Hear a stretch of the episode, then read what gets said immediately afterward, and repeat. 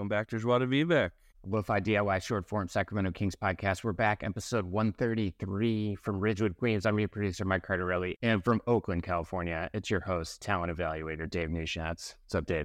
What's up, JDV Nation? It's a beautiful sunny day in Oakland, California. Been a while. Yeah, yeah. Yeah. It's been like six weeks. I think it, this might be the longest gap we've ever had. It's not, the podcast is not over. We're just taking a little August European style long holiday, you know? Yeah. I, I was in New York for five weeks. We hung out a lot in person. It's, like a podcast. It's like it's like a live podcast with no no guests, no Yeah. audience. Big team building. Yeah, I think the other highlight, at least when you were here, we we went to the Ridgewood Queens event of the year, the live John Wilson screening, TVI Oh, yeah. uh, episode two. We saw that. He's so. um, Yeah, it's taller than you think. Give him a 10 day. Uh, other Sacramento news: uh, Greta Gerwig, she's doing well. Sacramento zone. you know, co wrote and directed the first blockbuster comedy in forever. Yeah, Barbie. Uh, I think made a billion dollars. So, yeah, is wild. Putting it on the map. Anything else from New York? I, I'm trying to think what else happened. Um, Wait, I think all the listeners are on the edge of their seats, wanting to know if the cat survived your cat sitting, your five weeks of cat sitting. yeah, Good Uh, news. put the cat on new meds during my stay, and his blood pressure dropped like 70 points. Wow. So yeah, got me and the the vet rejoiced together. It was I was so relieved. And uh, that that's like a new rush. Just Like- don't want anything on your watch, you know? Yeah, Anything exactly. bad. Did did my job, executed, uh, without executing the cat, and yeah, yeah, it was great. You know, um, hit up pretty much ate almost all the food I wanted to eat, drank pr- at pretty much everywhere I wanted to drink, which is why I'm taking I'm taking September off. Okay, good. That reason. Refresh. Where, so, yeah, you're back in NorCal. I know people have been waiting for NorCal update. It's been a while. Any, anything lately? Um, Pacific Northwest stuff. Like went camping in the Wash on the Washington Oregon coast. Then went to Portland for a couple days to hang out with JDV listener Rylan, who also bought the cat NFT. Oh, nice. I did. I found out that you can buy the NFTs with a credit card. You don't even need Tezos anymore Oh, on the site. So that's great. yeah. And then um, you know, spent some time with my mom. Saw my girlfriend and friends. I was in Chico for a few days, but now I've just been just been working, working like a like a dog. Back back in it, bartending. Okay. Well, uh, it's been a you know restful August. I think things are going to start ramping up here. There is some basketball happening. Let's let's go to a segment. The FIBA World Cup. It's being held jointly in the Philippines, Japan, and Indonesia. So the time zones have been pretty rough. Um, I have not seen anything live. Yeah, even it is on ESPN Plus, but I've just seen some highlights. Uh, it ends next Sunday, so we're getting to the quarterfinals here. Do you see any highlights or anything? Yeah, I watched uh Wenyen Gabriel just dominate Angola. He's he's put up a few double doubles, and he disappeared against Serbia and other teams. I mean, South Sudan's one of the stories of the tournament, I guess. Like, Luol Deng has been financing them. I mean, it's like a team of refugees, obviously, South Sudan, and uh, quite an underdog story. So they qualified for the Olympics as the top finisher from Africa uh, in this tournament. So that's good for Wenyen. Uh, happy for those guys. Yeah, me too. They also have the reigning um G League MVP. He he's uh his parents are from South Sudan. He was born I think he was born in Ohio or something. But um yeah, Bruno Caboclo, he's been huge for Brazil. Brazil got that big win over Canada. I guess when he was four years away from four years away, this was it, right? This Yeah, tournament. Fraschilla, I think the quote was two two years from two years. Two years. It- Okay. At this point, we're talking it's four. It's Um, he's he's just working the pick and roll, just finishing, and you know getting blocks here and there. But yeah, Kings legend Georgios Papagiannis, for Greece.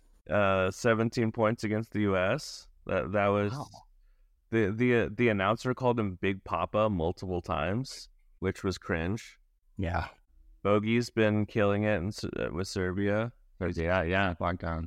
Wet as hell. Only one American uh, former king, Haliburton, of course. And Yeah. um, he's been coming off the bench. Maybe should be starting, but uh, Like no one and then many minutes for the U.S. though. Everyone's playing like 28, 20 minutes, except for Walker Kessler, who's at the end of the bench.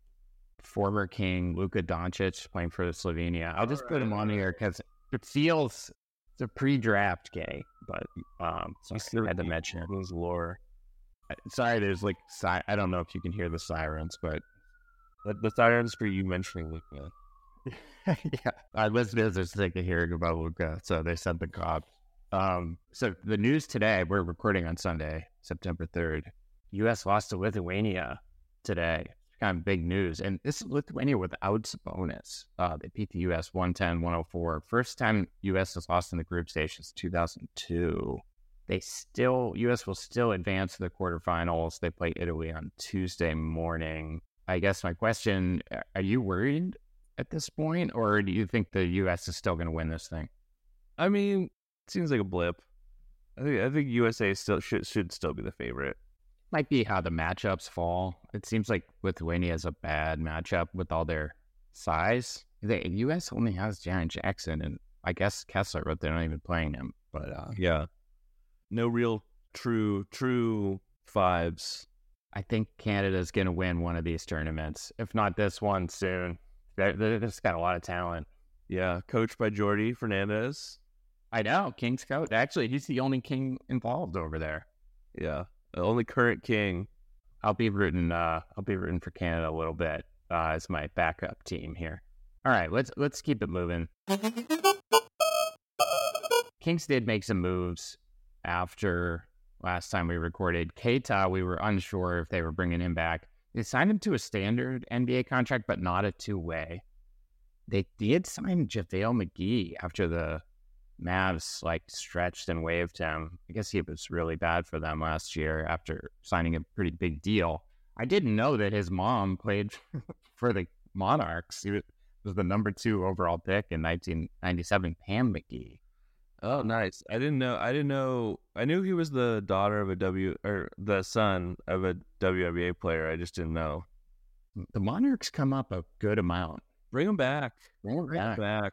Uh, and then I didn't see this coming, but Skal is back, uh, one year partially guaranteed deal. I guess he's expected to go to Stockton. He's been bouncing around the G League uh, since he left the Kings the first time. Um, so.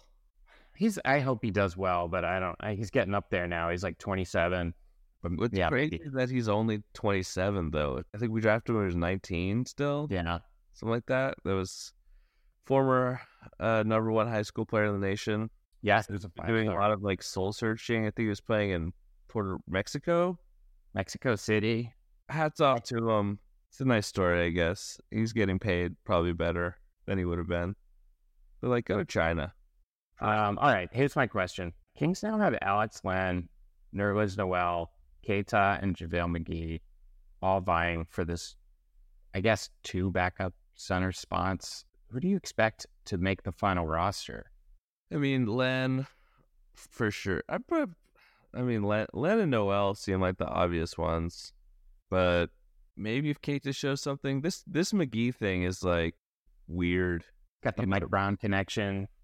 Yeah, he'll. I mean, he'll be in street clothes mostly. I bet if he makes it, and it'd just be like a locker room guy, a guy who's you know rings Yeah.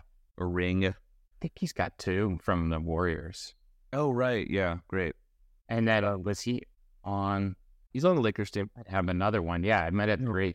So yeah, I mean, I, I think it'll be. I, I'm thinking Len or I think Len and then Noel or McGee. I think Queta goes back to Stockton. It- it- I think Len is different enough from the other two that he's like useful matchup wise. But Yeah, I mean, he shows flashes, and like if he sets a screen without fully extending, you know, his arms, it's a that's a tough skill to learn. But if he does that, he'll be a huge asset to us. I think no matter what happens, if it's Noel or McGee, both guys have major hoop grids potential. Hoop grids and uh, immaculate grid have swept the nation amongst sports fans. I like hoop grids more because you you don't you're not stuck with nine guesses. I want to I want unlimited guesses. So Yeah, like hoop grids. I'm like I'm screwing around. I'm finding out things from Hoop Grids. I'm just I'm just throwing names out there, and I'm like, oh, Yeah.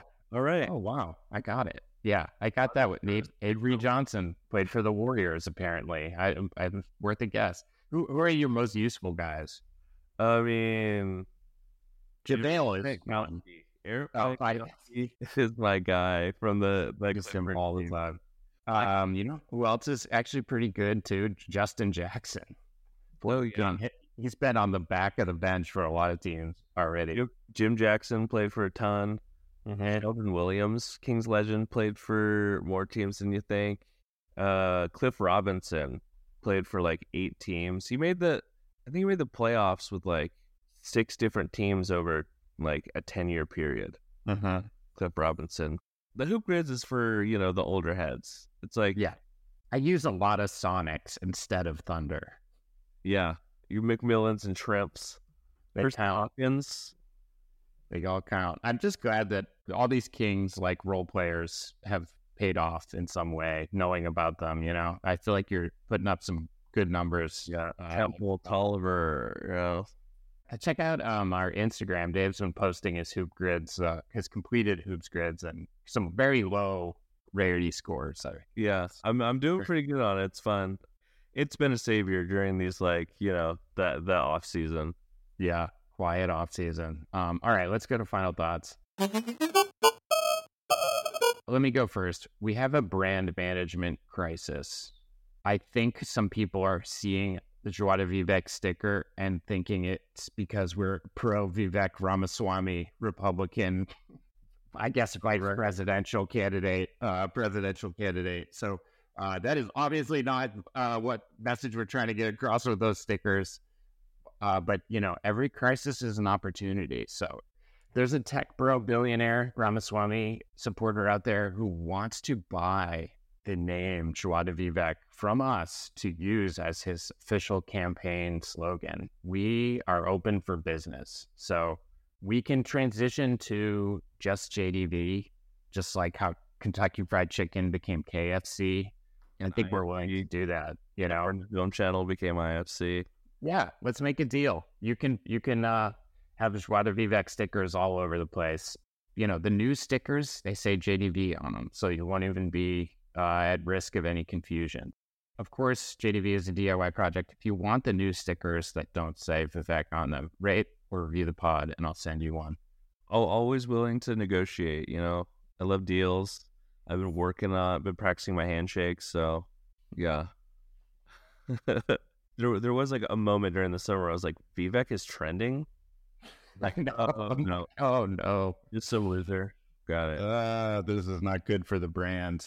Um, also like, dude, Republicans do not like you, dude. Like, you just, you're not gonna get it. No one wants to have a beer with you. You're not gonna be president. Someone I would want to have a beer with when I am done with my sober September is Iman Shumpert. One of the He- scores. Yeah, he just got a perfect score on Dancing with the Stars. Did a Iman Shumpert of you know the Kings and the Scores fame.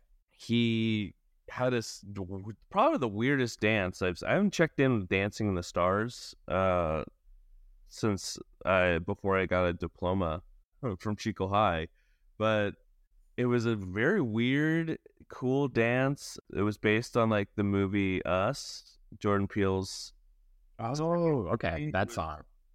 Yeah. it was cool, weird, creepy, and like it kind of opened it up because like the score, the score was like lurid and it was it was sick. You know, I I was impressed, and it made me think that like if this podcast gets big enough, I would love to go on Dancing with the Stars. I can rip some choreo easy. And you know I'd be doing it to 8 bit remix Lithuanian free jazz.